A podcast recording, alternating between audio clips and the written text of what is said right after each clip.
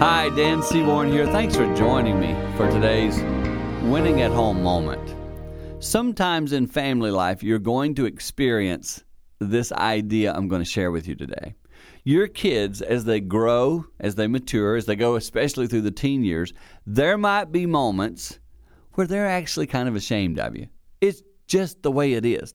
Now, they don't really have a reason to be, I get that, but it's part of what teenagers go through in terms of reaching full independence. So today, if you're experiencing that place in life where your children seem to be a bit ashamed of you, probably the wrong word, but it's what it feels like. I want you to make sure you don't apply that personally to yourself, like, what's wrong with me, etc. Nothing, nothing. Your kids are just growing up. So as you go through that period of time where they have a little bit of embarrassment being around you, just know it's normal. You'll get through it.